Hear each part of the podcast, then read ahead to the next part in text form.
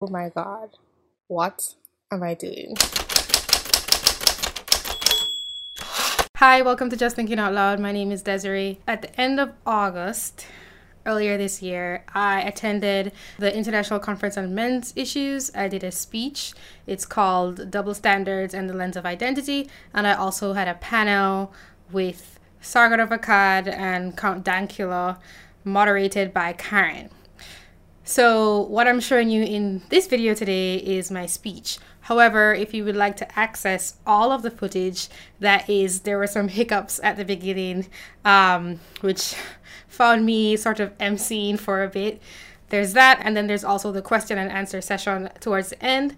If you would like to see those, then you can donate at justthinkingoutloud.tv slash donate and also go to my Patreon, which is linked at justthinkingoutloud.tv slash donate. This is a speech that really clarifies a lot of my ideas and how I view the world, and I think is sort of cornerstone content for me, if I could call it that. So I hope you enjoy. Okay, so um, you might have noticed that my computer is uh, over there. I I am not reading from a script. I have not written a uh, horrible, awful, really bad, no good uh, introduction for my our our our next speaker, and that is because she is a black female immigrant to the U.S.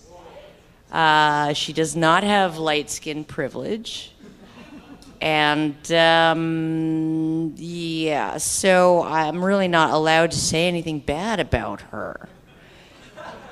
Um, I, you know, as a Canadian in particular, I, I would, if I said anything bad about her, I would be actually courting a human rights uh, lawsuit.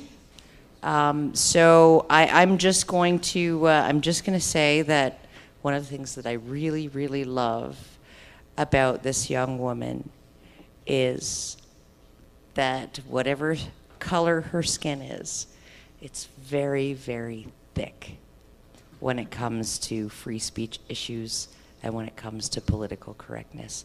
And so I give you one of the young heroes that I discovered in my internet life uh, over the last couple of years one of the young women that I admire most greatly, Desiree Campbell, just thinking out loud.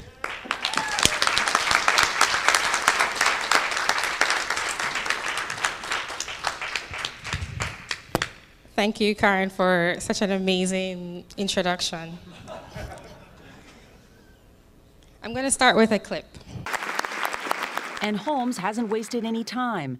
Last week, she became the youngest member ever named to the prestigious Horatio Alger Association, which recognizes grit and drive.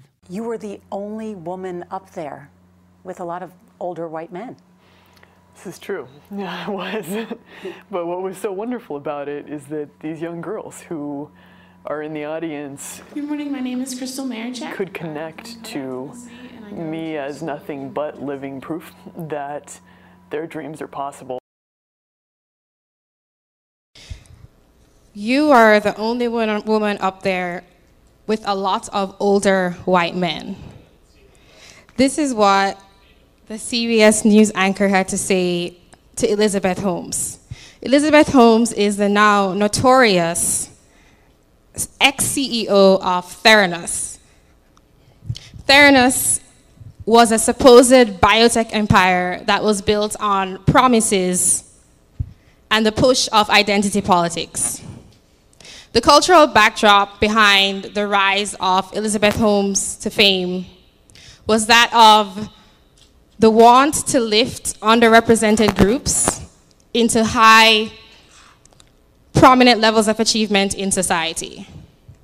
These underrepresented groups may have been overrepresented elsewhere, even in what many would consider good stations in society, but that wasn't really where the attention was drawn to in the case of Elizabeth Holmes and Theranos, what pushed her to the top was the fact that she was a woman who was breaking, you could even say smashing, through the glass ceiling of a traditionally male dominated environment in the corporate world.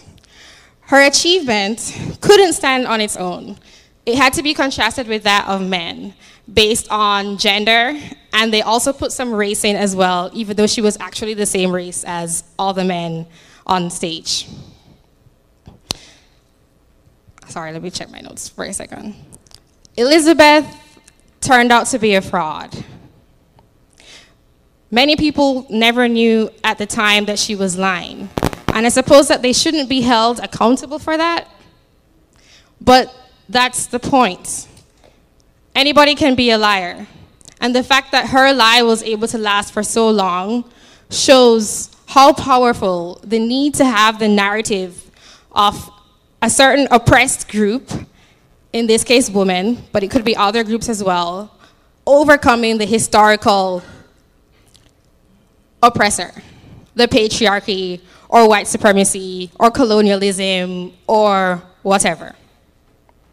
This need to have this myth play out makes people turn a blind eye to darkness in the world. The chief scientist of Theranos, in case you didn't know, actually killed himself because he was so troubled by trying to keep the lie together. And yet, that lie went on. The title of that video on CBS was called Youngest Self Made Female Billionaire Takes High Tech Approach to Blood Testing. And that title says a lot because they started with the youngest self made female and not the actual maybe revolutionary blood tests. I think that it's okay to honor the unique and the person that stands out. And there are actually many successful female CEOs who don't market themselves in the way that Elizabeth Holmes did. But when we're celebrating human achievement through the lens of identity, then what are we really celebrating anymore? It's not actually the unique achievement that someone might accomplish, but what that person represents. Elizabeth Holmes wasn't the only example of this phenomenon the now classic Jussie Smollett hoax, shows what happens when people want to believe in a narrative so much that they won't bother to look a bit deeper.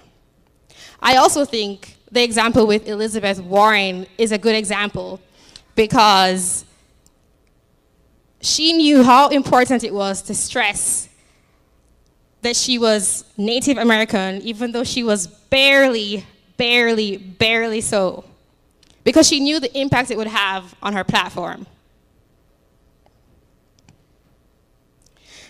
These two stories, along with the Elizabeth Holmes one, show us that there is a need to create heroes and to also frame them as victims. And if we need to find victims to create heroes, then we'll always be making them up. And we'll also be placing virtue where it doesn't belong. And the atmosphere of minority achievement isn't just celebratory of the individual in question and the good that they have done, but it's about tearing down and righting and shaming the wrong of the past. That's something that really bothers me because that means that we must also manufacture oppressors. This drive to shame the wrong rather than simply celebrate the good has resulted in some crazy double standards that I am very used to at this point, but I still can't really wrap my head around. I'm not from this country, and so a lot of the myths and narratives that play out on the political scene, I wasn't used to, and that made me see them very clearly. I'm from Jamaica, although I've been here for like nine years now. And I swear to you, when I first came here, I really never saw people as anything but people, the person in front of me. And I'm still like that, I would say, if you compare me to most people you'll meet. But it's not at the same level of purity that it once was at. I realized that there was a push from the media, and they were probably picking up on some lower level sentiment in society, but they definitely amplified it to see people based on the categories, identity categories that they belong to. And then I eventually picked up through subtle social, social cues that only some races were allowed to have their achievements be praised and for it to be assumed that they're, were deserving of that praise. And only some races were allowed to talk about sensitive social topics. And only some races, I really mean non whites, were allowed to have, be able to express their grievances and for you to feel sympathy for them. The biggest thing that I realized, however, and this is what really made me realize what was going on, was that only some races were allowed to be racist. Obviously, it's really bad to be racist, and you can find it in many different kinds of people. But some races were given more leeway than others.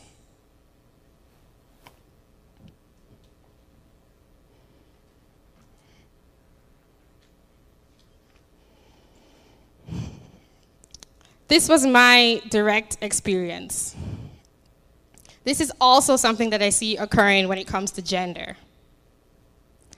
Only one gender, assuming that it's a binary, is allowed to be sympathized with. And I have to specify when I say allowed, I specifically do not mean the semi anonymous trenches of the internet, but polite social discourse in schools, for example, in the, in the newspapers, in the traditional media that at least I was raised to trust for the most part. When I was in college, I went to a workshop and there was a speaker who gave a talk on her trip to Africa and how she had learned about female circumcision there. She received a round of applause, mine included. And it wasn't controversial to be against that. But it was much, much later that I learned that there was an online movement against circumcision for boys. And that was way more hush hush. Why did I have to learn from Karen about male disposability on the internet? And why did I have to learn from a documentary called The Red Pill, that name, about how the reporting on boys and men during wartime is usually totally overshadowed by the reporting on women and children because biologically it's easier to feel sympathy for them. Why is it a counterculture movement for men to be talking about their issues when this is just the same way that everybody else talks about their issues? This is why I like the men's rights movement, because I don't like the double standards.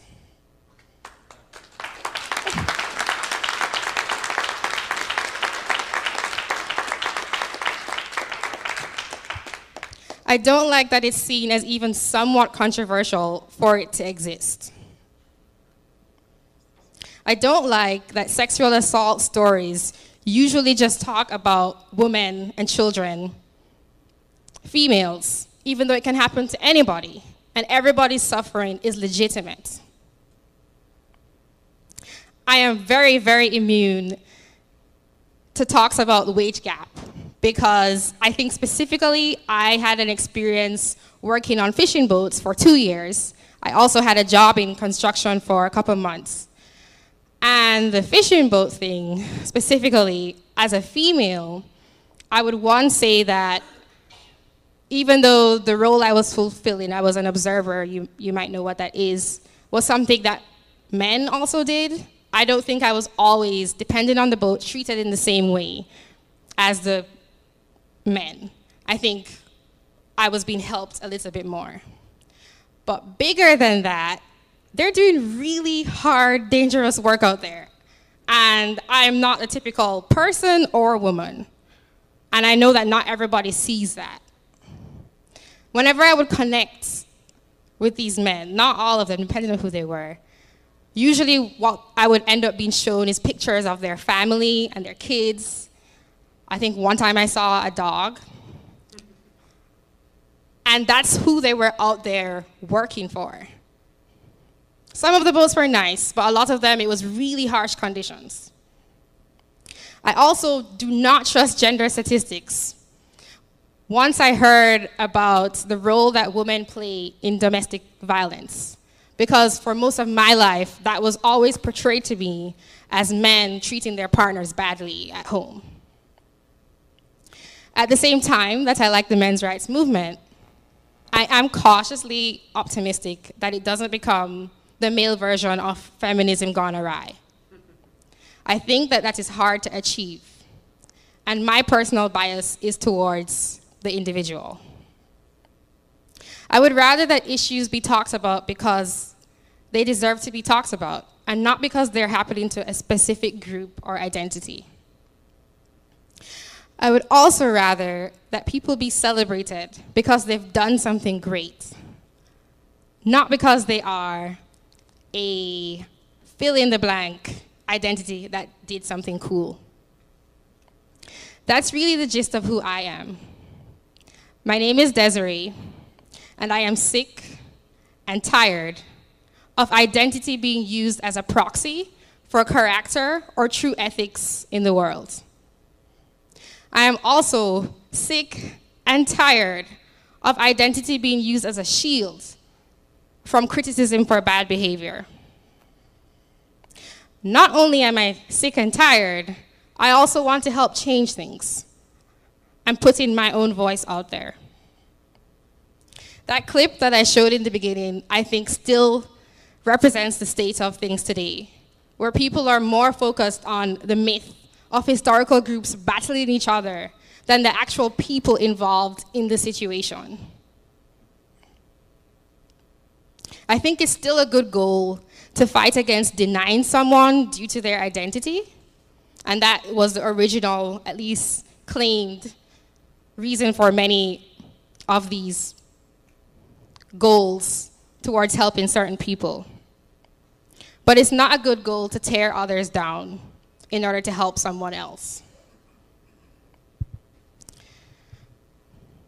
A virtue does not have to be exemplified in someone who is like us in a very specific way, who's clothed in a certain identity, for us to imagine that we could be like them. The person that possesses a virtue is worthy of our praise, and the person that possesses a vice is also worthy of our condemnation. But that load should bear should be bared by the individual. And when it comes to helping people, I think we should help people who need help whether they be a boy or a girl or a man or a woman. I do think that there's a social nature to how we act in the world. I acknowledge that. But when there are overarching social institutions that begin to pick sides, and when those sides can maybe become enshrined in law, I think that's a very dark path to go down. I think that we should be guided by ideals and virtues in individual people and not necessarily guided by narratives and myths. So I would just like to say that I would one day like to see a better world in this way. I would like for people to be helped based on who they are and not what they represent or what they symbolize. I would also like for people's achievements to be celebrated because of what they've done, not what they represent or symbolize. Currently, men are on the negative end of these kinds of grievance politics. Not just men, but depending on the situation, where a person lies, who's higher in the intersectional ideology hierarchy. Oftentimes, people's legitimate suffering is not seen in the face of other more special groups. I long for a world where one's struggle isn't reduced to how they look and the depth of what it means to be human, which goes far beyond the superficial, is honored. I would like to be a part of that shift in discourse in the only way that I know how, which is by talking about it. So I'm just a reminder to keep the individual in mind. Thank you.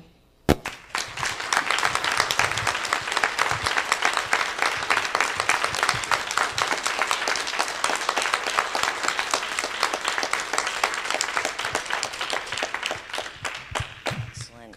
Okay, questions, questions, line up, line up. Oh, Logan. Oh, you're in for it now. Sorry. Um, yeah, no, he, he's trouble. Nothing but trouble. Needs All to be right. done.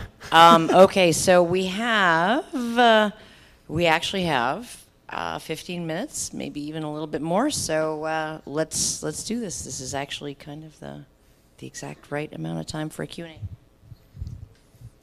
So, um, in at least two ways, you are Thank you, Desiree. Um, I, I just want to say again, it, it's it's people like you that I discovered on YouTube that just like you give me hope. I'm sorry, you just do.